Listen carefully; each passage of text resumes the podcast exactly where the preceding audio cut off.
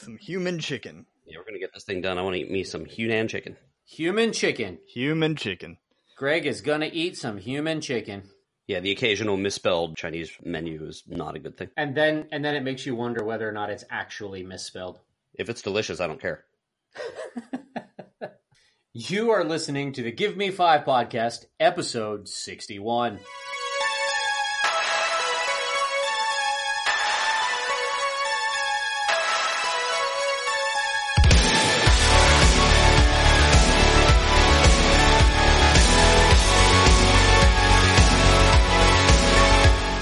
Is the Give Me Five podcast, a semi entertaining show about very entertaining things. My name is Grundleham, and always, as always, I'm here with my co hosts, What the F Greg, Hello, Grundleham. and Oh my God, Jimmy. It's so fun to hear somebody else say Grundleham. Together we For are now. the Give Me Five the end of the podcast. episode, it might not necessarily be as fun. We What discuss do we do on the Give Me Five podcast, Rob? we discuss pop culture, entertainment, and sometimes a little bit of nostalgia. This week, we're going to be discussing a wide variety of things, uh, such as The Grinch, Twain's Feast, Fantastic Beasts, The Crimes of Grindelwald, Jimmy, Ah, and more.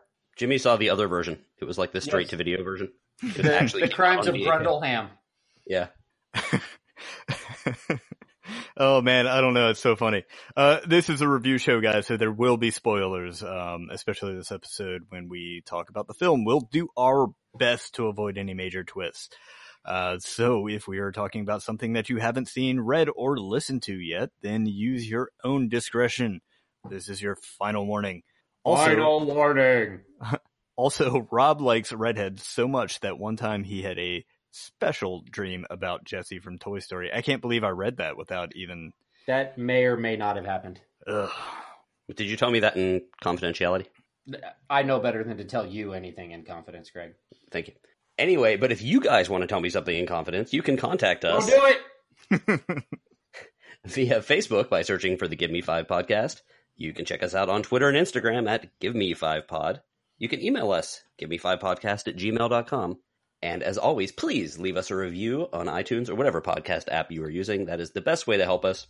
That doesn't involve sending us all sorts of money. Uh, reviews get seen and they raise our ranking. And for those of you that have written reviews, thank you very much. Uh, other ways you can help us. Other ways you can help us, of course, are you can check out the Amazon link on our Libsyn page. That basically what you do is you spend a little bit of money on your own stuff. Black Friday is coming up and Cyber Monday, so you can buy whatever stuff that you want, and you can then uh, basically just pay Amazon, and a little bit of that money comes to us instead of going straight to Amazon.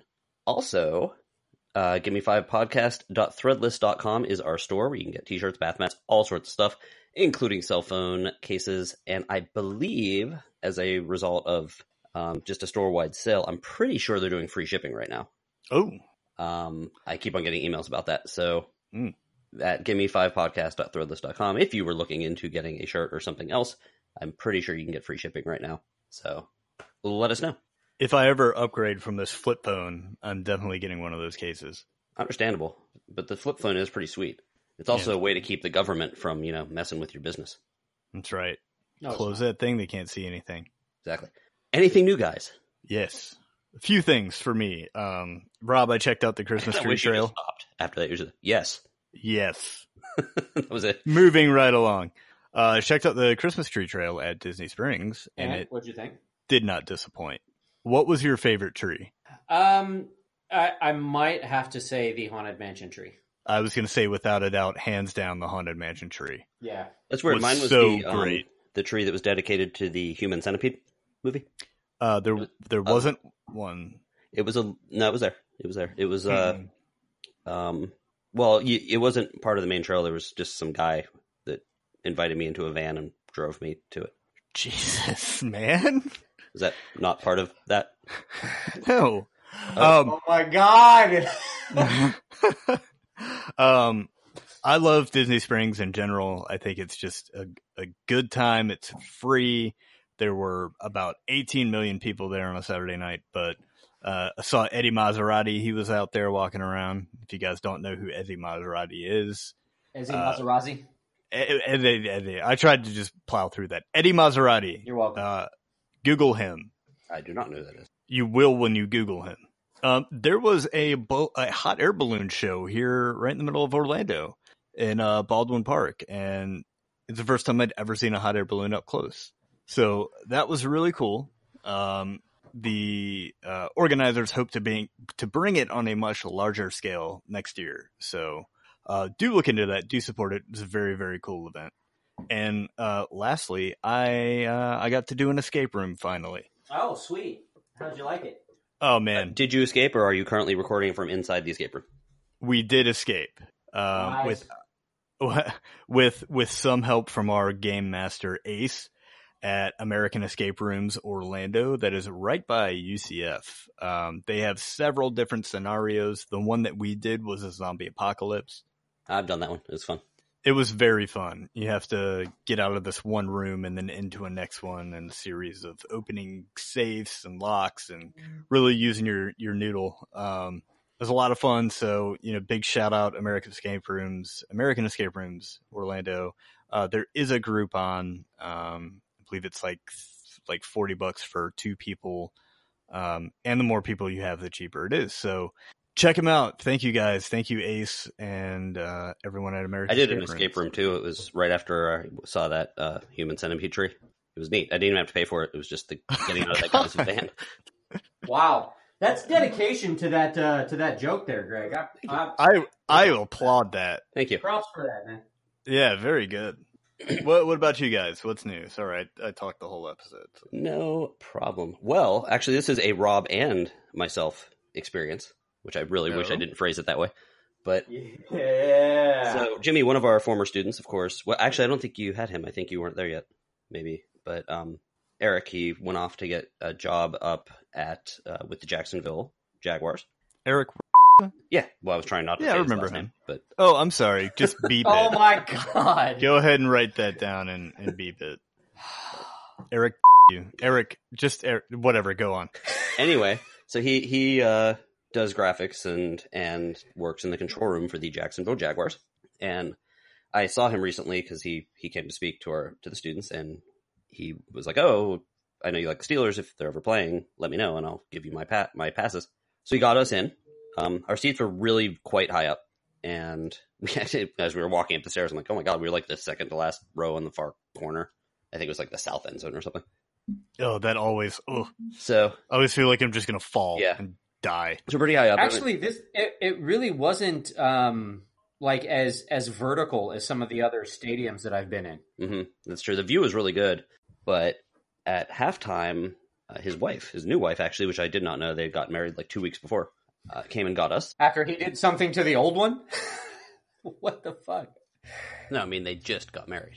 She came and got us and brought us to the control room, so we got a chance to see what it's like during halftime in the beginning of the third quarter, and with all of the stuff going on. It was, I thought it was really cool. Yeah, it was. That is awesome. So, like, you could see, like, the control room was neat because, first of all, everything was all there. So, there was the area where the people were typing the stuff that goes on the scoreboards. There's the people that control what videos are being played. There was the director, the DJ that plays the music, the social media guy was there, the people running the instant replay, and then the announcers were like right in the next room. So it was all this like smoothly running thing, and the the director was so definitive about what was coming next. He was like, okay, the Publix commercial on this screen, and then the like calling out the name of like the various like their big thing is like the players saying like Duval over and over again. Yeah. Yeah, like that. So it was interesting because he uh because they like were calling out like just the tag name of you know like brick wall or stop them or defense or whatever and just to play the videos and stuff. And it was just ama- amazing how fast it was. And I'm not sure if you caught the part Rob where they were they were talking about which people they were going to put on camera, like the fan cams.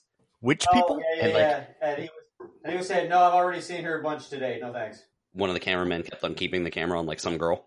So the director's like, "Would you?" Well, I I think what it was was it was it was the girl with the big like purple purple wig and the pom poms and stuff because she was I saw her up on the thing a couple of times. So like they were calling out stuff like that. It was just interesting, uh, as well as a lot of Waterboy references. It was a really cool experience, and so thank you for that. And it's something I never thought I'd get a chance to do, and never really thought much about, but it was very very cool. You're It was a lot, welcome. yes. And the other little thing here was I saw the other day there's there's a book called My Best Friend's Exorcism, the cover of which That sounds pretty the cool. cover of which is fantastic. It totally looks like an 80s like one of those books that had a message, you know, like a Judy Blume book written by Grady Hendrix and it was picked up by Endeavor Content, which they're a horror movie production company. Um, so I'm going to describe this book. Uh, it is described as Beaches meets Heathers meets The Exorcist. And Okay. it blended teen sisterhood and horror to great acclaim, and it was eventually named Paste Magazine's 50 Best Horror Novels, one of 50 best horror movies novels. So anyway, it was picked up by this company to make a movie, and the writer is Jenna Lamia that's writing the movie, who is actually used to write 90- 90210, which actually kind of fits. But Hmm. it looks really interesting. It looks kind of right up our alley. It is so the story set in 1988 follows the relationship of two best friends, Abby and Gretchen, after an evening of skinny dipping goes disastrously wrong. Gretchen begins to act more and more different. Yeah, remember that one evening of skinny dipping that went disastrously wrong, Rob? I do. Things can go disaster, disastrously wrong.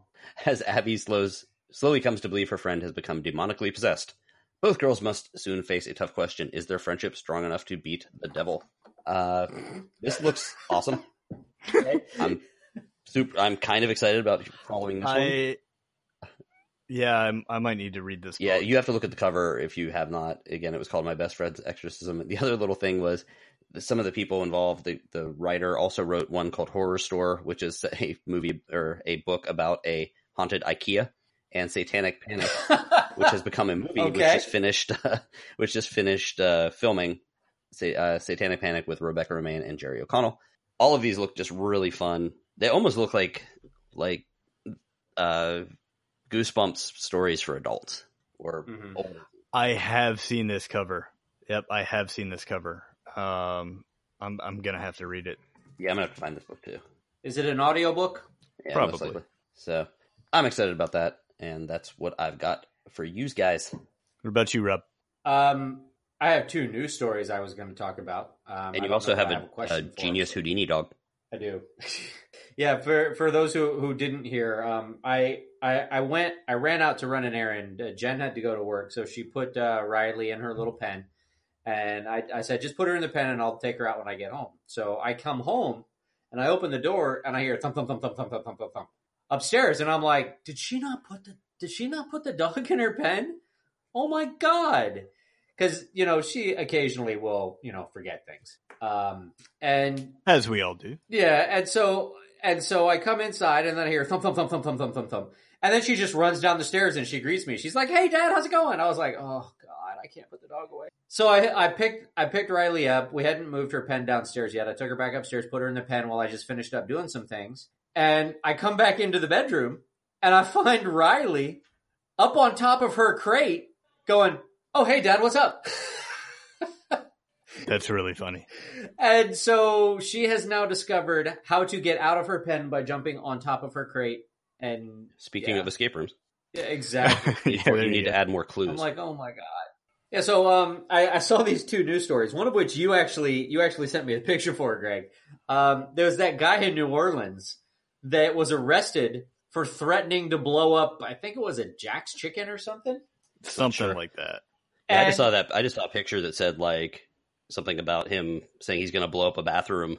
Yeah, and well, when I saw like the from- caption, It was like from the bottom of a news story, so I just thought it was a funny picture, so I sent it to you. But I didn't go deeper into the story. when, when I saw the caption, I, I totally understood how that could have happened. I was like, okay, yeah. So he walked into the place, said, "I'm about to blow this place up," meaning, you know, he was going to lay a bomb in, in the in the restroom and and make them all close down. Yeah. Um, but that wasn't actually what he said. Um, now, granted, when he was questioned by police, he had ta- he had said that you know I was talking about the bathroom, I really had to go, and blah blah blah.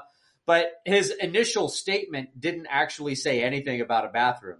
He came in and asked, "When do you guys close?" And the the the ladies the the lady behind the counter actually told him, "I don't know," which is kind of odd for an employee. But she told him, "I don't know," and he's like, "Well, y'all about to close now because I'm gonna go get a bomb and blow this place up." Yeah. And That it's is like, poor phrasing. it, well, that's not even. I mean, there's there's not really any kind of indication in there that you could possibly be talking about. You know, laying a big old turd in the toilet. You know, I mean, that's that's straight up. I'm gonna blow this place up. Not not. Oh, Yeah. I'm yeah. No, that's You can't say stuff like that. I'm concerned you've said it too many times in this podcast. Yeah, Uh, exactly. Just right now. So that was one of the weird stories. But the other story that I saw, I was like, "Oh shit, Skynet is coming." Sweet. Did you did you see that IBM's Watson wrote a commercial about I a did not see car that. that gains sentience? what? Yeah. I was like, you gotta be kidding. What is this? Yes, apparently now it was just a rough draft outline. You know, the uh, the directors and everything kind of filled in the uh, the the plot and everything like that. Mhm. But yeah, Watson wrote a commercial, wrote the outline for a commercial where a car gains sentience. Funny if the the directors and stuff like brought it back to Watson. It's like, here's the changes we made. Then Watson comes back and adds like murder. Like, we will add the part where the car runs over the humans. Wait, what? yeah, we're not going to do that, Watson. it's funny that you say that because about an hour or two before I came up here to record, uh, family is in town, obviously, and uh, Siri was arguing with my mother-in-law. No. Was she really? She was, I, I think she accidentally activated it and said something like, "How do I turn this stupid thing off?" or something like that. I kind of missed the first part, and then Siri's like, Siri responded with like, "That is not very polite." Ah! Or the- nice. I forget that, and ah, I forget what exactly Siri said, but it was it was funny. It was like the, I don't even think it was that nice. It was like that is very rude or something like that. wow. Okay. Uh, well, Siri you guys. Speaking of Thanksgiving, um, last year we for Mhm. our Give Me Five we did we had Cal on. I think actually I think Jimmy wasn't here.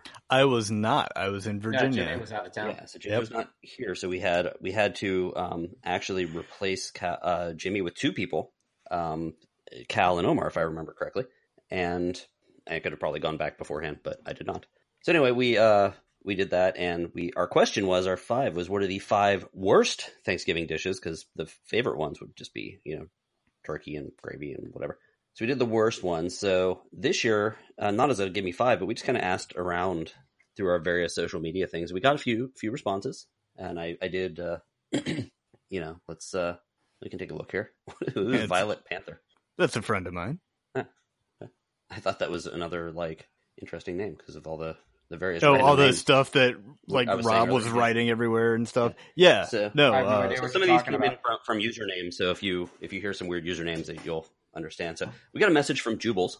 Uh, after careful consideration, the worst Thanksgiving food, in my opinion, is green bean casserole. Um, I love green beans, but this is a mushy, a mushy mess and should Mm. not exist. Mm. My dog wouldn't eat it. I am making green bean casserole tonight. Now, Are you going to give any to Jubal's dog? I, the recipe I have sounds freaking good. It's got like mushrooms in it and shallot and, And grated parmesan. Um, I did not realize that green bean casserole was such a divisive dish. Hmm. Um, I was I getting don't like my casseroles in general, personally. Mm, I like. Oh, dude, breakfast casserole. Come on, I, I don't do the casseroles. that's. Mm. Anyway, I was getting my hair cut, and I, I was talking with my stylist, and she said, "Well, what are you? Are you making anything?" I said, "Yeah, I'm making green green bean casserole." And she goes, "Yeah, Were you getting a perm? yeah." I go, I go to my hey Christy at Lady Jane's is amazing. Lady Jane's, Winter Park, Florida. If you guys are in need of a haircut, go see Christy. She'll hook you up right. Um, but I didn't realize. I, I thought it was a beloved dish. But uh, my friend Violet Panther responded to the question and said uh, that they hate green bean casserole, and we may see Coolest name ever, by the way. yeah, VP, love you. Um, and we did get a response from Veronica on Facebook, and she said turkey. I always prefer ham. Was it- well, there's a Yes, few things. Veronica. Nah, So, see, a few things. First of all, some people hate turkey. I'm not the biggest fan of turkey either. I find it kind of boring. So um, this year I am in charge of doing stuff. So I'm I am making a turkey, but I also got myself a, a London broil to throw on the grill. So there- so I'm doing steak with uh with an herb butter. Um, and the uh, you know it's funny the person that mentioned that Jubal's mentioned that dog would need it because I don't like green bean casserole. Well, one because it usually has mushrooms in it. I hate mushrooms. Also, I don't like green beans. You don't And- like any but the other thing is, it always to me looks like when your dog is not feeling well and eats a bunch of grass, and then horks up the grass on the carpet. That's I'm exactly gonna- what green bean casserole. I'm is. gonna post so many pictures of mine tonight. of your of dog vomit. That- We should No, do a game. Delicious on- on casserole. Instagram with pictures of dog vomit and of green bean casseroles. You have to determine which is which. I'm not going to sit here and let you talk about green bean casserole that way. Yeah. I'm done. So so we got some other stuff. We got Kristen who said, "Hey, what a surprise! Green bean casserole What is going on? and It and Jello seems molds." like Jimmy is the only one who actually likes green bean casserole. No, I tell you what, I think the people, all right, now correct me if I'm wrong, guys, if you're listening.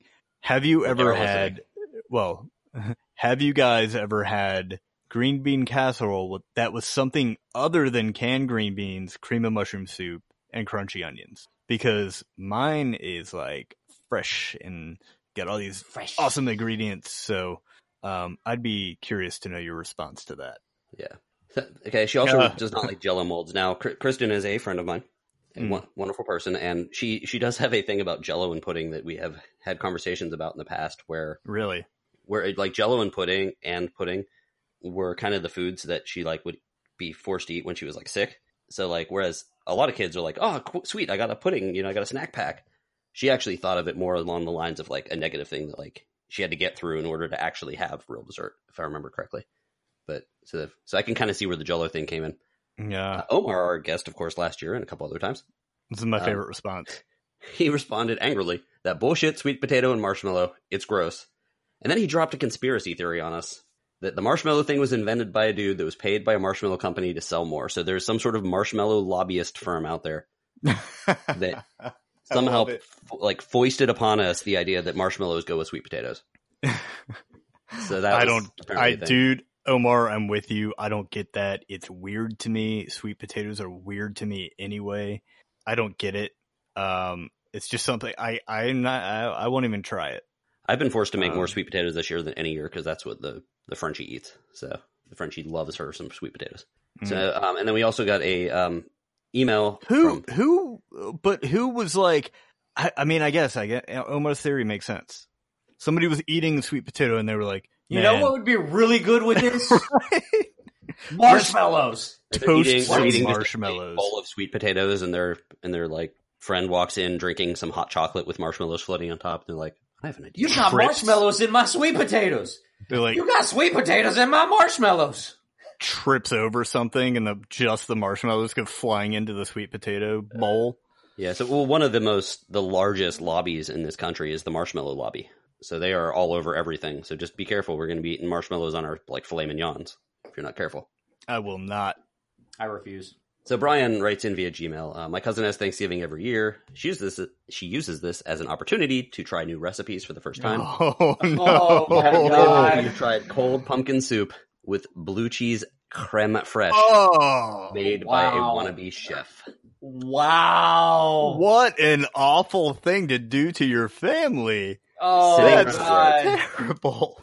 Not anything. I am I am Oh. tempted to offer Brian a place at our house for Thanksgiving so that he doesn't have to be subjected to that. Brian, you're you can eat welcome. whatever you want, Brian. Uh, Greg's got steak. I mean, I am so sorry. Wow. Yeah, and then of course, uh, Solo Base also uh, chatted with us via Discord and said anyone that brings cranberry sauce still in the shape of a can.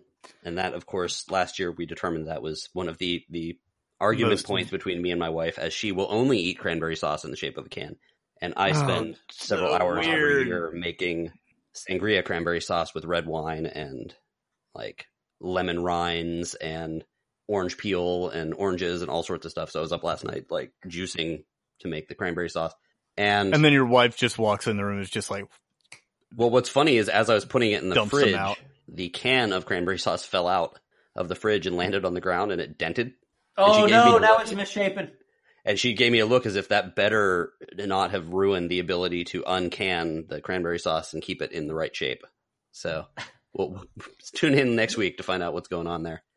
The the sound that it makes when it comes out is pretty satisfying. Yeah, Yeah. it's I don't know, they're like the it's schluck satisfying. sound. Yeah, Cool.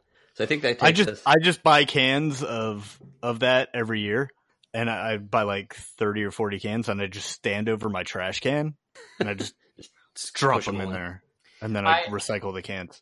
I did see some something from someone, but I forgot the name. I didn't get, I didn't write it down. But they mentioned um, a, a tuna stuffing that someone made stuffing and added tuna to it and then put it in the turkey and ended up with like a 15 pound turkey that tasted like fish, Oh, which I thought was, I really wish I had written that down. It was, um, I'm trying to find who sent it to, to us, but God. yeah, I, oh, where you bite into it, you're like, this tastes like something And like, yeah, it, it was a basically a 15 pound, whatever pound turkey. That we're like, going to the Chinese restaurant. yep, pretty much. So Gross. that takes care of that. Deck the food. hearts with bowers of Hari. Wow. Uh, wow. Ba ra ra ra ra. That's going to make editing remarkably hard. Have you not seen a Christmas story? Actually, I have not seen. I have actually not seen a Christmas The, story. their Thanksgiving dinner was ruined, and they went to the Chinese restaurant, or their Christmas dinner was ruined. But you know what I mean. You've not seen that? I have not seen it all the way Oh through. my god! No, well, okay, that makes you and I found out that my girlfriend hasn't seen it either. So, I've seen Um, parts of it because it's always on TV, but I have not seen it. Okay, so so then that made it seem like I was just being really offensive, as as opposed to actually making a movie reference. Yes, correct, correct. Wow, you need to watch that movie, Greg. I'll have to find a way to. Uh, yeah, Oh. It's on every friggin' year for 24 hours. You should I have know, plenty of time to catch Yeah. it. Okay, so let's uh let's move on to our actual topics here. Uh, well, since we're talking about food, I wanted to talk about something that was kind of neat that I got to just. It wasn't something I was really seeking out, but I found it randomly. Audible now gives you guys, if you're a, a member, uh, every month there's like five free books you can pick from, and I think you can pick like two out of the five. Mm-hmm. So th- this year I was going on a drive and I was like, well, you know what? Let's see what they got. And one of them was called Twain's Feast. And I believe it was based on a book from like 2010. I don't know too much about that because I Hmm. just found out the book thing like right before we started recording. Mhm. But it was uh, the Audible hosting was Nick Offerman, Ron Swanson from Park and Rec- Parks and Recreation. So I'm like, hey, you know, what? I'll just do this, and I so I downloaded it. It's kind of like the PlayStation games where you get like two free a month kind of thing. So I downloaded it, and it was fascinating. So basically, the story was that um, I guess Mark Twain was in Europe doing a book tour later in his life, and he was basically living in European hotels and completely annoyed at the food, which is weird because European hotel food, even back then, was probably pretty good, like the 1870s, I think. So he basically wrote this like fantasy meal. He's like, if I could have the meal I wanted right now, it had like all sorts of. They said how many? There was like 58 courses or 28 courses or some ridiculous amount of courses, but Mm-hmm. all of the food was was from different parts of his life. And while he didn't explain it, there was like these Twain historians that got together and they're like, "Oh, that's funny. He liked this food because you know he ate it when he was a riverboat captain, or he when he went out, you know, to try to pan for gold amongst the 49ers, Rob. Yeah. He probably had this type of food, and that's why he wants his food from San Francisco, and so on and so forth. And so it's really interesting. So they basically, the author of this went through and tried to make some of these meals based on Twain's description, and that was what the book was about. So eventually, what what they did for this like podcast esque version of this thing was Nick Offerman, uh, Jeff Tweedy. I don't know. Well, Rob won't know who he is, but Jimmy, you know who Jeff Tweedy is? From uh, he's from uh, Wilco, the band Wilco, and Wanda Sykes, the comedian, and a bunch of other people got together and like actually ate some of this food. So, um, so you know, just an example of some of the food like Lake Tahoe trout. I think wanted oysters from the San Francisco Bay, which you can't really eat because the San Francisco Bay is very polluted now.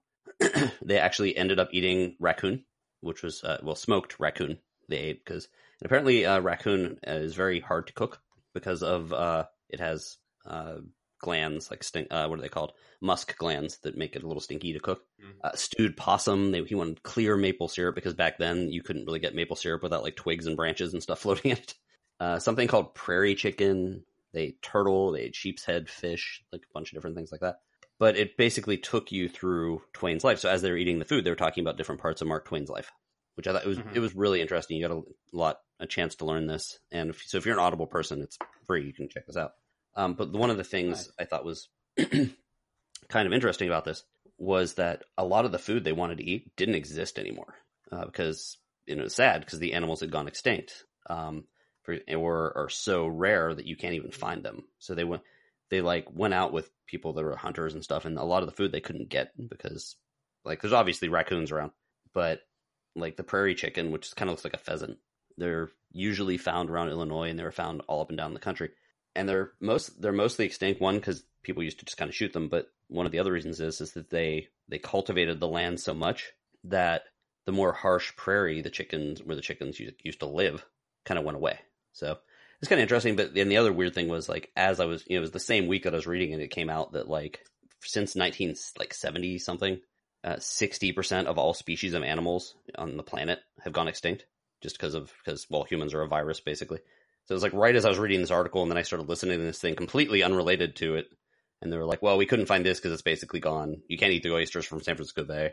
Sheep's head fish is really hard to find. Sheep's head fish is that weird looking fish that actually has human teeth. Like it looks like it has human teeth. So it looks like these little like Oh, weird wow.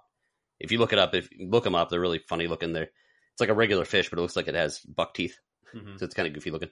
Um, the turtle that he wanted doesn't exist anymore. That kind of stuff. So it was, it was really interesting, and it was also kind of a good way to get started for Thanksgiving. Um, like I said, I listened to it at the beginning of the month, and it was just it was a very cool way of like being like, oh, okay, let's get let's move away from Halloween more into changing our mind towards you know like what Thanksgiving has been. You know how it vintage foods and heirloom foods and stuff like that. So that was Twain's Feast, and again, available on Audible. It's free probably for another week, so if you can grab it, grab it. Nice. Very cool. I I will say that that you talking about Twain's Feast actually reminded me of a little bit of news that that happened this week about another author. Oh. Um, and the the the reason it reminded me is because it was it's an author that's you know near and dear to my heart because he actually wrote my favorite movie. Uh, William Goldman passed away just this past week. What was it? Monday, I think. Yeah, I believe it was either Monday or Sunday night. Yeah, I, I think it was Monday morning. Um, but he was he was the writer of the novel The Princess Bride, and he was also the one who adapted it uh, for the screen. He he wrote the screenplay for it. So very very much of what you find in the movie is almost word for word from the book. Now there's there are a couple of things that are changed, but yeah, I mean it, it's it's fairly true to the book. Um, the ending is a little different, but all in all, it's it's completely his work. Um, and I did a little research on him. Um, there, I, I mean, I didn't come across a ton. A lot of it was, oh, he wrote this book, and then he wrote this screenplay, and then he wrote this book, and then he had writer's block, and he did this, and he did that. Um, so I'm not gonna, I'm not gonna spend a ton of time on it, but I, I, I found it interesting that um, his his two probably most famous works, uh, the the only two things that he actually won Academy Awards for were uh, All the President's Men and Butch Cassidy and the Sundance Kid. Those were the two movies that he wrote that he actually won awards for. Yeah, And actually, one. God, if he wrote those, that's crazy. yeah, well, and he wrote. I didn't realize how much he had actually written. You know, they were going through. They were going through it all, and I'm like, God, I've I've never even heard of that. What is that? I've never heard of that. What is that? So, I mean, he wrote a bunch of screenplays. Some of them didn't see the light of day, but he also wrote a bunch that that came out. But I mean, there were movies that I'd never really heard of. Um, he did write a couple that I'd heard of, fairly famous. Um, he did have a couple of scripts that were included into the Screenwriters Guild Hall of Fame, the the top 100 scripts, Hall of Fame. Um, so he had he had uh, I think two that were included in that. And um, one of the things that I found interesting was that he never really liked his work, um, but when asked about it, he actually said that the the two things that he wrote he that I think it was Butch Cassidy and the Princess Bride were the only two things that he wrote not that he was proud of but that he didn't feel humiliation when reading them because he just did not like what he wrote at all Hmm. and and that's a shame because I absolutely I absolutely loved the Princess Bride it is by far my favorite my favorite movie and yeah so I mean, just just I I just wanted to mention a little bit about him, just because you know who he was and the movie that he wrote that I enjoy. But yeah, he passed away this this past week. I believe it was on Monday, Well, uh, November sixteenth. to his friends, family, and fans. May he rest in peace. Yeah. Well, I got one more thing here, and then you guys um, had the opportunity to see uh, Crimes of Grundleham. Grundleham? Grundleham. So I will uh, talk again, and then let, let you guys kind of do your thing. Okay. So I did see the Grinch. Now, you know, I've I've noticed just in general in talking in doing this and all that that I find that the, the episodes that we do seem to be better when we kind of have an approach to talking about stuff because a lot of you know a lot of times why should we talk about a movie for an hour and a half when you get to see the movie that's an hour and a half kind of thing Exactly. that's better to approach it from like well what decisions did they make in the movie how was the editing how was this you know like critiquing and going from there so with the grinch that's kind of a weird thing because like we all know the story of the Grinch. Like you've probably read the book. It was written in 1957. You've probably seen the cartoon from 1966 on TV every single year. Speaking of Christmas Story, and then of course there was the 2000 live action version, the Ace. I just said Ace Ventura, the Jim Carrey version. uh, No, you're uh, not wrong. Yeah, yeah, it's basically Essentially Ace the same Ventura character. So you know, it's kind of like I wanted to talk about it. It's it's a really fun movie for kids. My my kid is very sensitive about certain things, like not overly scared at movies and certain things, but he very much likes when people get along by the end of the movie. So there was a lot of little moments for him where he was like, "Oh, the Grinch was able to be nice," which he liked. Which I so I, you know, there's things like that. I was like, "How do I approach this?" But the one thing I've I've always wondered. Oh, and the other side of it is the fact that you know it's it's a 3D animated movie. It's done by the some of the same people that did uh, the Minion movie and Despicable Me. So it has that very, and I think Jimmy will understand this, like the very vertical look, like all of those Mhm. Despicable Me stuff, where everything is like stretched out more vertically. Like Gru is Yep. taller than he should be. Gru's car, his house, is everything is more vertical. So it has that kind of look. Um, and it's just it's beautiful. Like I was there's one part, and it's in one of the trailers where all the the like reindeer are hanging out, and like the light is filtering through the trees and bouncing off the snow, and it's got like that haze to it. And like God, the lighting algorithms in this are perfect. And I'm like, what the hell am I talking about? I'm watching a freaking kids movie Hmm. but it was, it was really well done when the when they turned on all the Christmas lights in the town. It was Mhm. just the like we've all Whoville. seen, especially especially us. We've all seen like people attempt to light things as if it's being lit by Christmas lights, and it never really kind of looks right. Mhm. Now it does. Like it was, it looked good. Um, so you know, you Huh. kind of want. Honestly, when I was watching the little camera flying through the town as they were putting up all the Christmas decorations, I kind of wanted the Dr. Seuss area of Universal to look that way. But you know, my thought was when watching this was like, well, what do I? How do I approach it? And I was like, well, you know, this is a short story. You know, it's I don't know how many pages, but it wasn't very long. It's just was, you know a little rhyming story, and it was like a thirty minute cartoon show. So how are they going to expand this into a movie without adding too much extra stuff? So it's kind of looking to try to figure out. Like I don't remember too much of the live action or anything like that, but they did a really good job of extending it without having to add in anything too ridiculous. Like there's some comedy Okay. relief, comic relief people they added in, but they don't they don't get the it's a reindeer. The, they add the reindeer. Then there's like a the very Christmassy town member that likes the Grinch and is very warm and open to the Grinch, but is the Grinch is like, oh God, this guy. You know, he's always wearing a sweater. He's actually played by uh, Kenan Thompson. Uh, speaking of uh, Kenan Thompson, Rashida Jones, and of course the Grinch is uh, paid by uh, Benadryl Cabbage Patch. Yeah. Yeah. Yeah. Good dude. Yeah, Uh, we used to hang out. Yeah.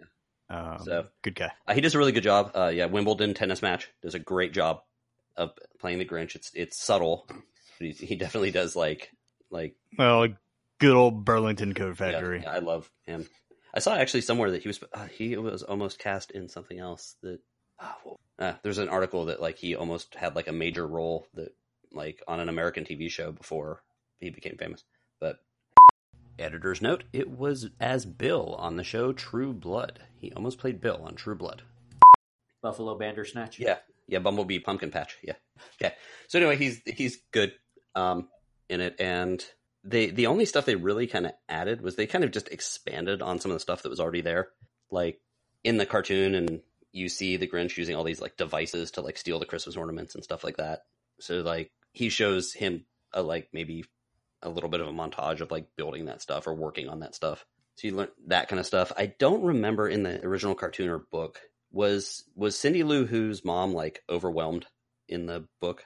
I don't know about the book. I don't I even don't remember Cindy Lou Who's mom in the original. Yeah, I don't think so either. So And I don't think she was in the cartoon. I think she was in the live action one. okay, so that's that's one of the the big things, and it's it actually makes more sense in this movie where Cindy Lou Who like the whole thing is like the Grinch is like so annoyed that everyone it's all about presents and commercialism and fake joy and all that stuff. So he's like, oh, this little girl's trying to reach Santa, so clearly she just wants a pony or something. And it turns out, and this is not much of a spoiler because it's the very beginning of the movie. It turns out that her mom is just tired and working too much and has to take care of her and her twin brothers. So she wants Santa to send help for her mom. He want her mom to have some sort of help, which is kind of that the flashpoint where that makes the Grinch become good later on, of course, because he realizes, oh, this little girl isn't just greedy and wants presents. So, Huh. so it's Well, that's a, a little bit of a new take. yeah. So I kind of like that. of course, the comedy comic relief with the little reindeer and like the screaming goat, which was in the trailer, which was pretty funny. And you know, it's I thought it was it was really sweet. It was you know, fun movie to watch. I'm, it's probably going to get kind of incorporated into our yearly Christmas movie watching stuff. And uh, they they did a really You've already got job. one that you need to add to that. apparently. Yeah, apparently I have to add. Uh, Yeah, right. I've also never seen Home Alone, by the way. Really? I know. So it's a little bit about I the can't loneliness, and with you right now. Max is great, the little doggy, and he uh, does. They do a good job with like the fact that you know they. It's not like the Grinch is pure evil and then becomes a little good. He's begrudgingly good at times throughout the movie, Mhm. but finally gets like he's like, Ugh, this is so annoying, all this stuff. And when they finally bring in like a eighty story tall Christmas tree that basically the Grinch can't ignore, he's finally like, that's it, game on. So, guys, if you're looking for a good Christmas or family movie to watch sometime over the holiday breaks or you know on the weekends, uh, The Grinch is definitely worth seeing. You, if you have kids, you're probably going to see it. I know that, but it's also good for adults as well. And I really enjoyed it. Well, I'm I'm actually based on your review considering going to see it maybe on a Tuesday. Yeah, and, and let me know what you think of Bandicoot Thundersnatch. So I believe we're moving on to the crimes of Grundleham. the crimes of good old Grundleham. Yes, indeed. And we should probably was that was that a typo or was that just intentional or you just didn't know or didn't care? It was intentional. I thought it so- sounded funny, so I'm just sticking with that. Grundleham. Um. So how So what- about so the actual title of this movie? Uh, Fantastic Beasts: The Crimes of Benedict Cumberbatch. Grindelwald? Grindelwald. Yes. Grindelwald. So Okay. Well, I have not seen this, so I'm going to step away. well, do you want to wait for my um my description? Do you want to hear that real quick? Yeah, go ahead. Go ahead. So this this my disclaimer here before we get into you know what we liked about it, whatnot. Rob, I know you're a, a huge fan of the Wizarding World. Um, I've seen maybe two of the Harry Potter movies. I haven't read any of the books. Um, I didn't even see the first Fantastic Beasts. I'm Uh, I'm working with I I was bored yesterday, and uh, so I went and saw part two. I've never seen part one. So that being said, here is my synopsis of the film. So Newt, as played by Eddie Redmayne, is a wizard, detective, and level forty Pokemon trainer with some interesting pets. Uh, Johnny Depp plays Grundleham, is an evil wizard who wants to eliminate non-magic users or muggles uh, while doing his best David Bowie impression. Uh, the Flash is a powerful magic user who seemingly could fulfill or destroy Bowie's plans, uh, known as the Credence Clearwater Revival. The Flash's girlfriend is a snake lady from the circus. Uh, Daniels from Alien Covenant has time traveled to the past to help Newt catch all the Pokemon, and Newt's brother likes to give hugs. Pretty accurate? wow. I haven't seen it yet, so I'm guessing that's about right. Wow. Pretty accurate. Based Why do on you call him the Flash? He's the Flash. What do you mean he's the Flash? Credence is the Flash. The guy that plays Credence is the guy that plays the Flash in JLA. Mhm. Oh, oh, oh, okay. I see when you say the Flash, I think of the TV show because I didn't really pay attention to that abomination of a movie. it was okay. It's one of the better DC films, but That doesn't Um, mean it was good. I, I know that's not what I, yeah, I said. It was okay. Um, so I actually really enjoyed it, and based off of seeing this, um, I kind of now want to read the books. Ooh. Definitely want to see the first movie, um, but I had no idea that this was as tied in with the Wizarding World of Harry Potter as it were. Um, I had no idea that it was that connected. Mhm. Well, and being that it was that connected, actually brought up one of the things that a lot of people have been um, complaining about that, that they've basically called out Rowling on. Um, Rowling apparently has messed up her own timeline, and I know that she's going to come out and say, "No, I didn't. No, I didn't. You know, this is such," and give some kind of lame excuse. When Mhm. really the only reason it was done was for the cheap pop, basically in in wrestling terms. Um, and this this isn't a big spoiler or anything, Greg, so you don't Okay. have to leave. You already told me about it on the drive Oh, to the okay. football game. Okay. Um, but in in one of the flashback scenes, one of the characters that and this movie is set in 1927, Yes. and so they have a flashback scene to one of the characters stays at uh, Hogwarts while while they're a student at Hogwarts. Was and- that uh, Lestrange? Yeah, yeah. Leta Lestrange's flashback um, to when she was a student at Hogwarts, and and there's a certain part of it where something happens and a student goes and complains to the professor, and the professor happens to be Professor McGonagall, hmm and and I and I fully believe that that was intended as a cheap pop for people to go, oh, Professor McGonagall, because everybody loves Professor McGonagall, right? The problem, is, sure. The problem is, is that Professor McGonagall wasn't born until 1935. Wah, wah. So she's messed up her own timeline, but you know she'll go back and be like, "Oh, well, you know they never said her first name." Well, then why the hell would you have somebody named McGonagall in it? That's just uh, the, it, no. She she messed it up, and and she's done it before, and you know she's been called out on it, and she doesn't react very well to it. But she's she is very good at revisionist history. Um, Okay. With with the whole thing of of Hermione being black or Dumbledore being gay, um, how she's come out after the fact, after everything's been said and done, and said, "Oh well, you know, I initially intended for them to do that." And it's like, no, you you can't take credit for it if you didn't actually stand up and do it to begin with. You know what I mean? If you guys us in a Twitter war with Wait, her, Oh, With dude, J.K. Rowling. Yeah, that'd be J.K. Rowling, Uh, one that would probably only benefit the podcast. Two, if the lawyers get involved, we're screwed.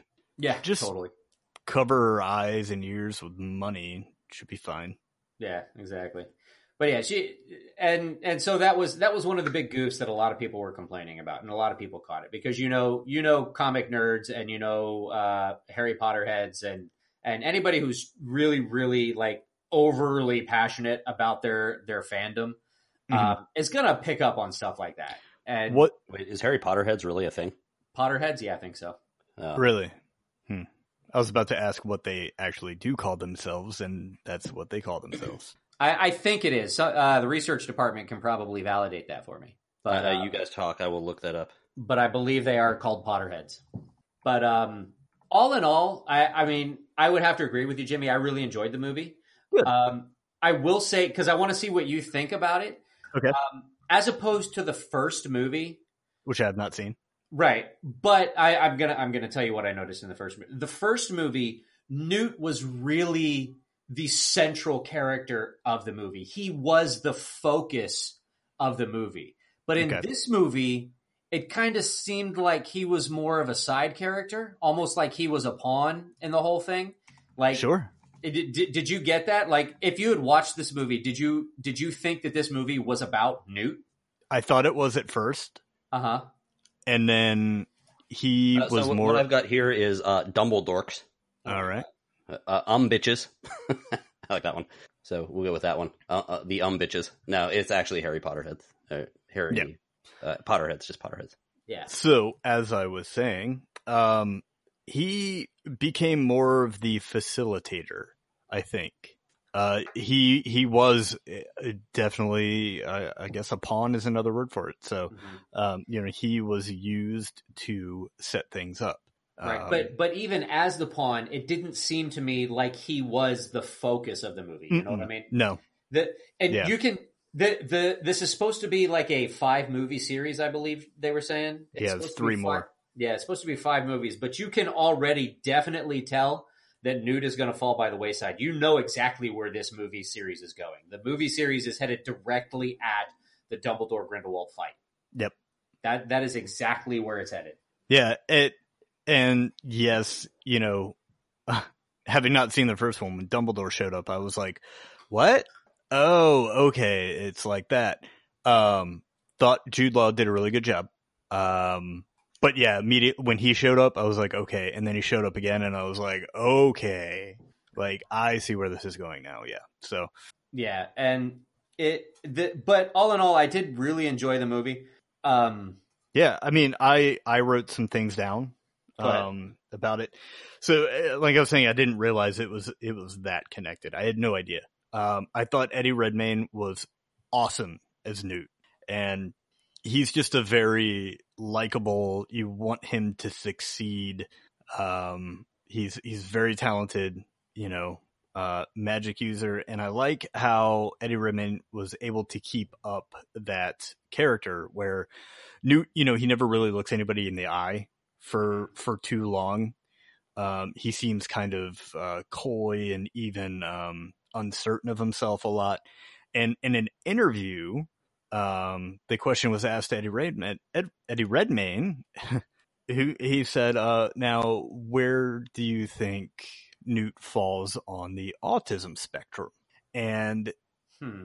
Eddie Redmayne said Newt, you know, definitely does fall on the spectrum, you know, probably in the Asperger's, um, you know, classification. Although, you know, he wouldn't have been diagnosed at the time because the first observed diagnoses of Asperger's was in the 1940s. Um, so a little interesting information there. A few And if you- real quick. It's funny that you say that because I watched the first one last night, Mhm. and there was a few, a few little things where where Eddie Redmayne's or where Newt wasn't really like catching on to stuff, and my thought was more that it was kind of a British thing or like a not from this world thing more Mm-hmm. than an autism kind of thing. So it's funny that because that I picked up on something interesting like that, and then you mentioned the whole Asperger's thing. Also, I also think Yeah. that Asperger's does not exist anymore. Oh, really? I think that it was no longer in the um in the the book, and I have to mention that now, or else I'm gonna you know hear about it at some point in the near future. it was uh, it was removed from the DSM in uh 2013, May 2013. So that's the Okay. All right. Interesting. because it's um let's see because it's a it's a severity level of autism, so it's kind of like it's just uh it's a long article that has nothing to do with what we're talking about, and I will only mess it up. Okay. Gotcha. Sure. Um, now some specific things that, uh, unless you, you had anything to add to that, Rob, No. I was going to say just, yeah, just a couple of things. What I liked, um, again, Eddie Redmayne as Newt. Uh, I really like the creatures, especially the Zouwu Was that the, the, Zawu. The big like Chinese dragon thing? Yeah. Yeah, that was neat. No, was so good. Uh, the visual effects were wow.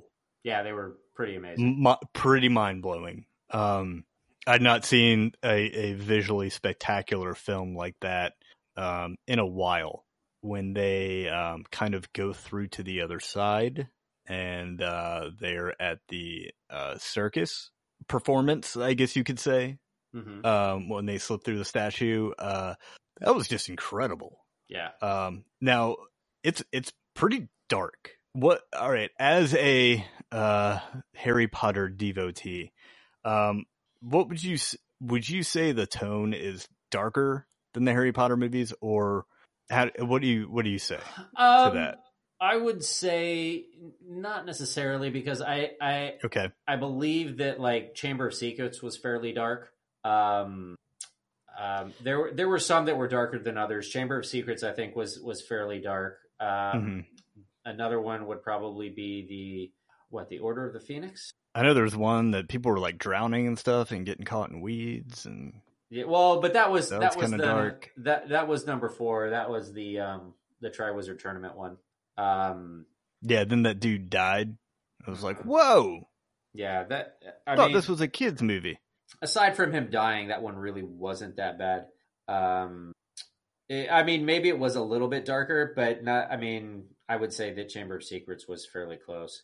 Okay. Um, or even the um, the last the the one right before the, the series, the uh, Half Blood Prince. But no, I, I mean, it, it it had its moments. Okay. Um, now, what I didn't like about it, uh, the very quick telling of the alchemist story, which I'm sure is elaborated on much further in the book, or maybe in the wizarding world in general. Um, the the the story about Nicholas Flamel was actually talked about in the original Harry Potter movie. Okay, it was. Yeah. Okay, good. So, because so having, I I was a little dissatisfied because I thought he was really cool. It was- I was like, it- oh man, we didn't. If you had seen if you had seen the other movies or read the other books, there would have been a nice little um a nice little Easter egg there for you. Um, I don't know if you noticed it, but it, Mhm. in the scene where where he went into his vault to grab something out of it, the sorcerer's stone or the philosopher's stone was actually in the vault, and you saw it, and people in the Oh. audience were like, "Oh, the the red rock that was in his vault, Yep. that was the sorcerer's stone." Okay, very cool. So maybe it was more of a surprise to see him in the movie, like a good, like, oh hey, he's here. for Mhm. people who are are fans. Yeah. All right. Okay, cool. That's that's good to know, and I'll I'll have to discover that. Um, not knowing who the Flash was until the very end, I was like, oh come oh come on, you know they they get so close to it. Yeah, that's well, that's that's another one that I that I have a problem with. Um, Okay, and and don't we you talk can- about that? yeah we we can discuss that because Mhm. that is that is spoilerific. Um, we can discuss that, but we should warn Greg. Oh yeah, that Greg, are you there? I thought you might have spoiled something, so I was pulling my. I pulled my headphones. away. We we won't. How about that, Rob? I'll just I'll, well, if you want to, we can. Yeah, we can we can discuss it, but we'll warn Greg because he won't want to watch it or won't want to listen to it. Um, yeah. wait, So wait, wait. and we'll try and be as as Hmm. edit free as possible. yeah. Spoilers. Spoilers. Man, call spoiler alert before you say things like that. All right. So, what did you think of that ending, Jim? Okay, so I was that was the thing. I was annoyed that they had said, "Oh, this is who you are," you know, earlier in the story, and that's what you believed, and it all seemed to make sense. And then at the end, um, your final spoiler warning, uh, give you like three seconds because I'm about to say it. Credence is Dumbledore's brother. And that's the thing. I, I mean, I, I did like the bait and switch. I liked Mhm. that they were leading you one way for the entire movie, only to be like, well, no, that's not what happened because of this. He can't be this. So, but I've, I've seen a lot of like fan theories. I've seen a lot of like people breaking down the ending. Um, and there's really only two things that make sense Mhm. because it at the end of the movie, basically Grindelwald tells Credence that he's a Dumbledore, Yes. and log- logically, there's really no way that that happens. Um, So you told me why, but tell me why again, okay, because it Well- makes sense. for one, um, when Dumbledore was a kid, his sister was beat up by some Muggles, and that's what caused her to repress her magic and become an Obscurial. His father went and killed the Muggles and was put in Azkaban prison for the rest of his life. So he wasn't around to impregnate Dumbledore's mother anymore. Dumbledore's mother couldn't have gotten pregnant and had a kid without her three kids knowing that that there was a brother. And the fact that it's never mentioned in any of the any of the other stories that Dumbledore had another sibling Mhm. is just if it's true would be a complete travesty of storytelling. Okay. Um, and and on top of that, there's the fact that Dumbledore was born in 1881. Credence Mhm. Credence is in like his 20s at this point. Um, so he was born like in the 1900s, um, which means that Credence would have had to have been born when Dumbledore was like already like like 20 something, 30 something. I don't know. That my math is terrible on that one because it would have No, been like 29 or Mhm. no 19, I guess 19 because he was 1881 and Credence I guess is supposedly to have been born in 1901. So he would have been 20 years old when Credence was born Mm. um, which at that point I believe Dumbledore's mother was already dead. um, now I guess it's possible that that you know he could have been born um, unbeknownst to him by his sister, making him really kind of his nephew. Then the whole line of your Dumbledore's brother would have been wrong. So there's there's two theories that I think are the most logical. Um, and one is that well, quite frankly, Grindelwald is a lying liar who lies. Ah. So he could have just been lying to Credence to use him, basically, because he thinks that Credence is the only one powerful enough to defeat Dumbledore, and he needs he needs to defeat Dumbledore. Um, I mean, we all know that's not going to happen because we know what happens. But he thinks that that Credence is the only one powerful enough to help him defeat Dumbledore. Um, so he's just lying to him, saying whatever he can to him to get him on his side. Um, but he he compounds that with the whole Phoenix thing because earlier in the movie they say that a Phoenix that Oh, basically yeah. the Phoenix is the family pet of the Dumbledores, and a Phoenix will always come to a Dumbledore in a time of need or something like that. Yep. So, and he and Grindelwald basically presents Credence with a Phoenix at the end of the movie, which very That's possibly true. could be Fawkes, which is Dumbledore's familiar Okay. um, that you know it's very possible that he takes it from Credence. But the other theory that I think is highly probable is that the the first movie, which you didn't see, set up the idea that an obscurial can live outside of a human host because it's it's thought that that to destroy an obscurial you have to destroy the host because the obscurial can't live outside the host. But the first movie set up the idea that the obscurial can in fact live outside of a host because Newt has one in his little zoo. In the first movie, you actually see it. Um, and I think what's p- possible is that when Ariana was killed, Dumbledore's sister, in that duel with Grindelwald, her obscurial was released and it somehow survived outside of her body until it found Credence and basically took took Credence on as its new host. Did that happen in the first movie? No, that's that's part of the lore of Harry Potter. That's that's all explained in in the Harry Potter movie. That uh, his sister loses a duel with Grindelwald. Uh, his sister didn't lose the duel. His sister was an unfortunate accident.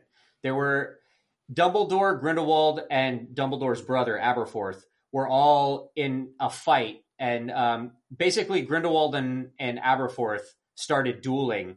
Dumbledore tried to step in, and before long they were all flinging spells everywhere, and Ariana got hit with a stray spell and died. She was the only the only um, Ah. the only casualty of the fight. Mm. And after and that basically ended the the duel or the fight that they were having. Um, but she was the one who died, and it's possible that when she died, her obscurial was released and somehow found uh, residence in Credence. Um, because that actually would have been close to the right time. Because at that point, uh, Dumbledore was like 18, 20 something or other. Because he had come home to take care of him after he had graduated from Hogwarts. So he was probably in his early 20s at that point. So that, that timeline would fit if the Obscurial could somehow find a baby to take over, you know? Mm-hmm. So so that that fits, and the being that it's his sister's obscurial, that could have somehow I don't know either tricked the Phoenix or made Grindelwald think that he was a Dumbledore if he's how if he's if he's hosting a Dumbledore's own obscurial. You know what I mean? Does that make sense? it does. And so that's that's the theory that I buy the most. But the the fact that he's an actual blood Dumbledore, I I Mhm. think is I think is kind of stretching it. Yeah, they don't even really look alike. Yeah, I, I it's it's kind of stretching it. Or they and- made no attempt to cast someone who looked like yeah. I, you know. Uh, I I think it's I think it's a lie by Grindelwald. It's it's either a lie by Okay. Grindelwald or Grindelwald was actually fooled into thinking that he was a Dumbledore because he's hosting Ariana's Obscurial. I think those are the two most plausible explanations. I uh, yeah, I don't, I don't, I can't speak too much on that, but Grindelwald certainly is a a convincing dude, and um, Played by Johnny Depp, who's fantastic. played by Johnny Depp, who was really good. Uh, I read a comment, a friend of mine, Jesse, she said she was really pleased to see Johnny Depp playing a role other than Jack Sparrow. Yeah. As he has a tendency in his other movies to kind of play that role too. Mhm. Um, it was good. Uh, I'm I'm definitely interested in the lore of it now. You have got me wanting to read so many damn books. Hmm. I shake my fist at you, but I enjoy them. So um, I dig it, man. It's it was really good. I was really um, I'm am really, glad that I went and saw it. Land, Yeah, yeah, yeah. Oh yeah, yeah. It's great. It's it's it's really good. I'm almost done actually, and then um I might either move on to uh the second Furies book or the second of the Land, or I might take a little break to do some historical reading. I'm not sure. Right on. But cool. Well, I guess we can text Greg and bring him back because I think we can put Grindelham to bed. Yeah, we can. Go to bed, Grindelham or Grundleham. Grundleham. Um, I'm really looking forward to the next movie. Uh, I don't know that I'm going to wait long enough, and I might just read the books. I uh, am back. I was just adding some stuff to our Instagram. Some some more delightful 70s and 60s. oh no, were you? nice. Yeah. Turns out that there was an ad campaign from Camel Cigarettes uh, to make sure you smoke a cigarette after every meal to help with digestion. Oh man, Uh, as as we speak, I was going to send it What- sooner, but Rob interrupted me to tell me to come back. wasn't the wasn't Camel the ones that you see in all the old ads? Um, that it was like number one recommended by doctors. Yes, it was. Yeah. Hey, I've got a little interesting um, tidbit here about a character that you only see very briefly in the Crimes of Grindelwald, and this is no spoiler, Greg, but uh, you've got an appearance by Olwen Fiore. I'm probably saying that wrong, but she is just popping up in a bunch of movies that I've seen recently. Um, not only Fantastic Beats, but Beats. Fantastic, Fantastic Beats. Sounds like a, a Uh, rap By album. Dr. Dre. Yeah. yeah. Uh, she was in Mandy. She was the uh, older woman in the cult. Um, she was in The Survivalist, which I've seen recently, and she's going to be featured in Nightflyers. So, um, good on you, Olwen. That's uh, that's very cool. So, Nice. popping up in a lot of movies that I've liked recently. That's what I got on that. So, Greg, if you could, before you play that uh, last segment, just play some some warning, uh, some alarms or something. Like that. Bless you. Yeah, okay, I'll, I'll see what I can do. The yeah. It's it's a huge spoiler. I just scared the crap out of my dog. the traditional spoiler sneeze of Rob. I thought he was like fake sneezing over me, so I didn't say something. Well, as this is our Thanksgiving episode, we're going to do things a little different for the Give Me Five question. So I wanted to know, guys, what are the pop culture things, music, books, movies, anything pop culture related that we are thankful for? Um, at the end of this, if there is something you are thankful for in your real non trivial life, um, we will, as we're saying goodbye, we can also do that as well. But let's stick with the pop culture stuff first, and then we'll go from there. So, as usual, I'm thankful that Jimmy is going to go first. All right, I'm fine with that because this was this was pretty fun. I thought we were gonna do like bad Thanksgiving dishes again, and then I saw the script and I was like, oh, okay, cool. So uh, I'll just go ahead and count it down. I'm gonna say number five, and I got a little inspiration from yours, Greg. So sorry to steal, but number five is going to be the wonderful world of podcasting. Um, there have been a lot of podcasts that I've really uh, became a devoted listener to in the past year. Um, some that I've been listening to, you know, since last year. Some that have come to their end, such as Alice Isn't Dead. Uh, some that I'm waiting for to come back, like King Falls AM. Um, you know, this time last year, I was uh, I was in Virginia at this point, but when we were driving up to Virginia, we listened to pretty much nothing but King Falls AM, and uh, I can't wait. Uh, Ars Paradoxica, that's another one that's ended. Uh, the Bright Sessions, just very, very uh, grateful and, and thankful for for that entertainment. Um, to be able to listen and learn and hear a great story while you're on your way to work is is really something fantastic. Yeah. Um, I am thankful for some directors. Uh, Anouk Whissell, Francois Simard, and Johan Carl Wissel. Uh, they are the directors behind Summer of '84, which we've seen this year. Oh, so Uh, they're also behind Turbo Kid. I think they're just a, a wonderful breath of fresh air, as are other directors. Ari Aster, uh, Hereditary, of course. Panos Cosmatos of, uh, I wrote Panos. Comatose. Yeah, Mandy. Uh, uh, John Krasinski. Who would have thought we'd be putting him on the horror director list? But, uh, Number three, horror, horror movies. Yeah, it's been a great year for him. Hereditary, like I just mentioned, um, you know, it was last year, but it kind of started just an onslaught of awesome horror. yeah, it just, it, from there, it just, uh, Halloween. Duh. yeah, Halloween. Um, it's been a great year for it. It's been a, a great year for horror. And, uh, I'm, I'm looking forward to it. I think it's been kind of accepted, uh, back into the cool kids club. So, um, Number two is the 80s revival that's happened in the, you know, recent years. We were on zombies for such a long time that it's really great to see kind of the 80s culture creeping back in. Um, everybody thought it was going to be disco, but no, sir. No, ma'am. Keep it in the past. We've got Stranger Things. We've got Summer of 84. Um, you got the music, you you know, uh, number one synthwave. So, The Goldberg still going strong. Yeah, yeah. Uh, synthwave has has been a, a real game changer for me. I was I was, you know, big into uh, death metal, which I still I still love death metal, but um, synthwave has come in and kind of kind of pushed that down towards the end of my playlist, and there just seems to be more and more cool stuff coming out every day. So that's my list. Nice. I'm gonna make Rob go next. Okay. Ooh, I will you're go next. naughty. Um, as far as pop culture, um, I don't know that some of my things are actually pop culture, but it, they're they're things that that definitely weave into the fabric. Um, because some of them is some of it's just like technology based and and uh, comforts that we have that I absolutely love. But um, I podcast made my list because I mean, without you know podcasts, we wouldn't even be here doing this. that Um, is true.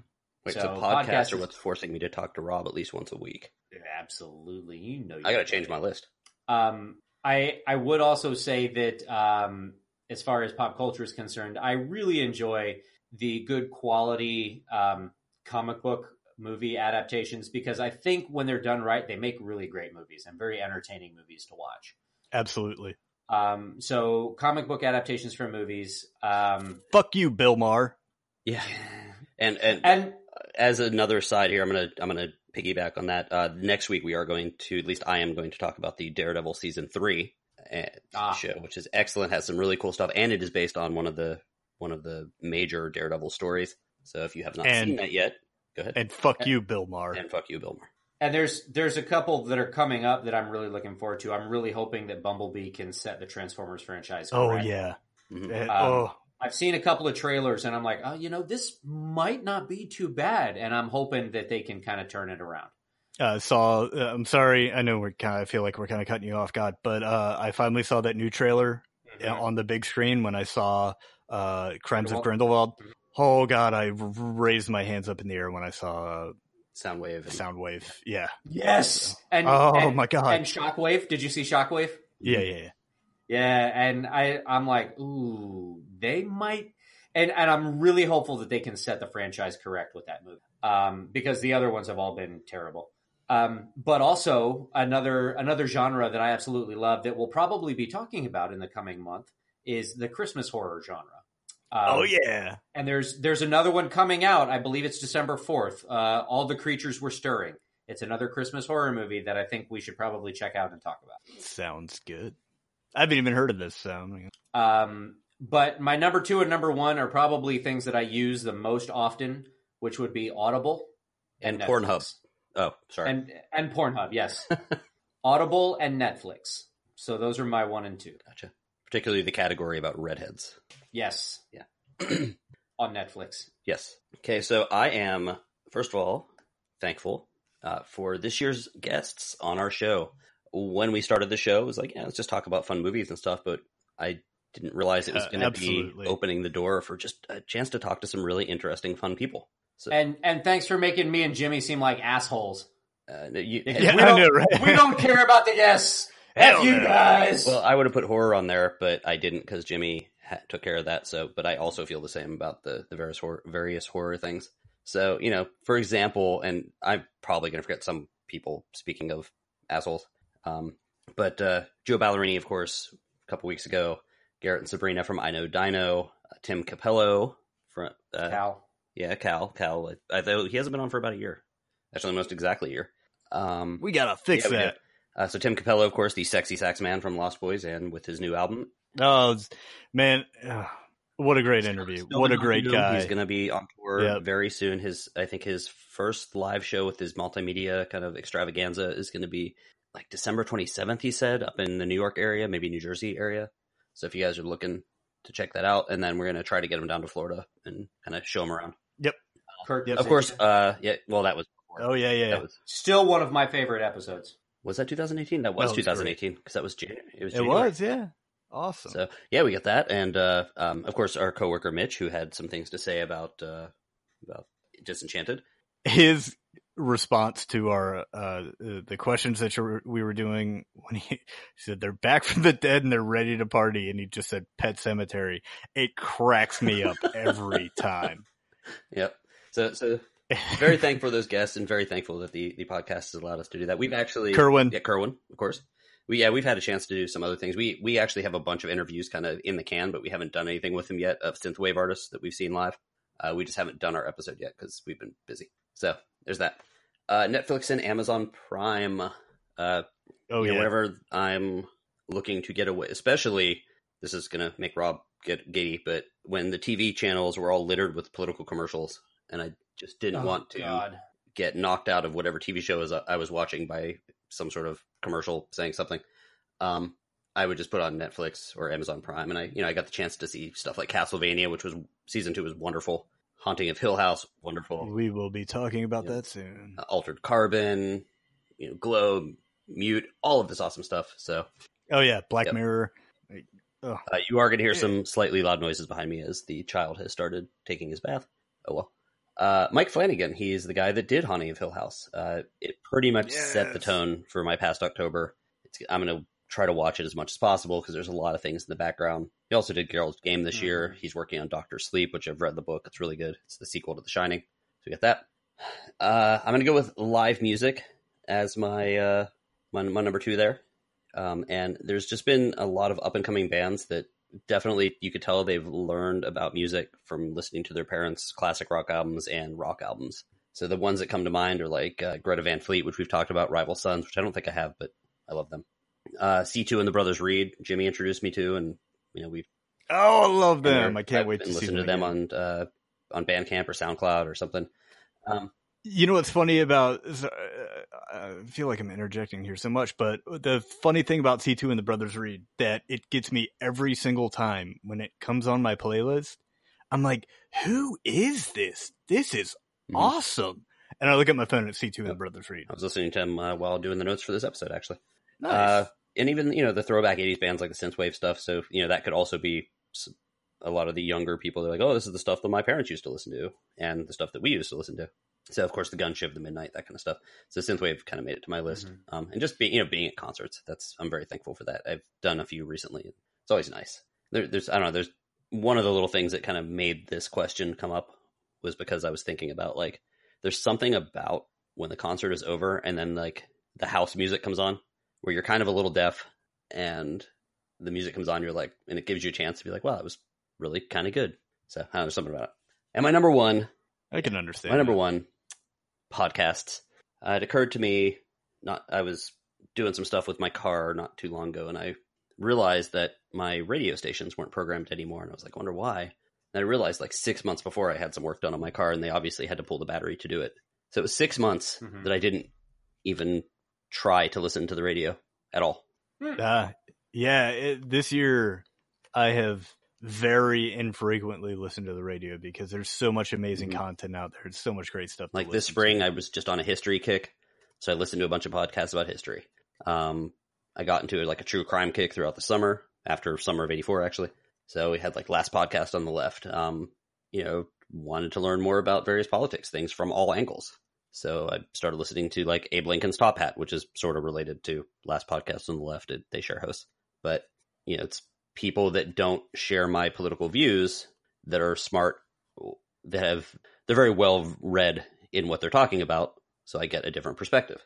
Um, of course, lore. How did this get made? Talking about funny movies, stuff like that. So podcasts are, you know, obviously you people listening to us know what a podcast is, but it's they're free entertainment. That's questionable. True, true. there is other content out there far superior to what you're listening to right now. However, the three of you, you know, you might want to search around. No, seriously though, but like, you know, it's it's kind of like radio was in the in the 20s and 30s where like they have there's you know, narrative podcasts, there's science, there's mm-hmm. dinosaurs, there's everything. So it's just a it's just a cool thing and I don't think that enough people listen to them and you know, I there needs to be everyone needs to be doing it because you can learn so much about everything. So podcasts are what I'm thankful for. Yeah, awesome. Well done. So do you guys have any thank like serious thankfulness things for your for friends and family in our last minute? no. Nah, I really don't like anything else. Well, great then. Well, I'm thankful for my friends, family, pets, all of you guys out there. Thankful to the listeners and The uh, butterflies, the sun, the grass, no, air. no, not the butterflies. they know what they did. Um, I am thankful very much for you guys, um, having been doing this for 61 episodes and over a year now. Uh, it's been a blast, and it's it's it, it really is a lot of fun to listen to. When I have to go back and do quality control, I I think we got a pretty good thing going here. So, kudos, guys. Uh, my family, my friends, my girlfriend, uh, my big, wonderful extended family. Um, looking forward to throwing down with them soon, and uh, yeah, and Scully. I'm thankful for Scully too.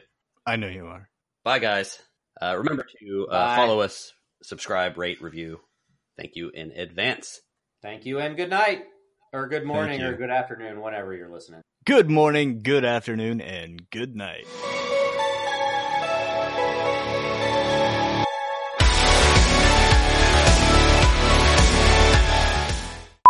This is the Give Me Five podcast, a semi entertaining show about sometimes legendary subjects. Whoops. Yeah, yeah. This Do that is- again. Rob, are you thankful for pumpkin pie? Ooh, it is good. Not sweet potato pie though. This is weird. But I have yet to find a store bought pie that's as good as mine. It makes me so uncomfortable when he says stuff like that. 'Cause I'm just waiting for the other shoe to drop. No, No, he's Greg, you know my talking about a pumpkin. pie. You know my pumpkin pie is. Rob the becomes a chemist when he makes pumpkin pie. I swear to God, like I watched him make pumpkin pie once, and he looked like uh, like uh, Breaking Bad. Like uh, he was like t- tasting. It's because he was actually Oh. making meth. I, Yes, I knew it looked was. different. Anyway, Well, fine then. I'm gonna go make green bean casserole, and I'm gonna Sick. post all the pictures on Instagram. you sick, sick son of a bitch.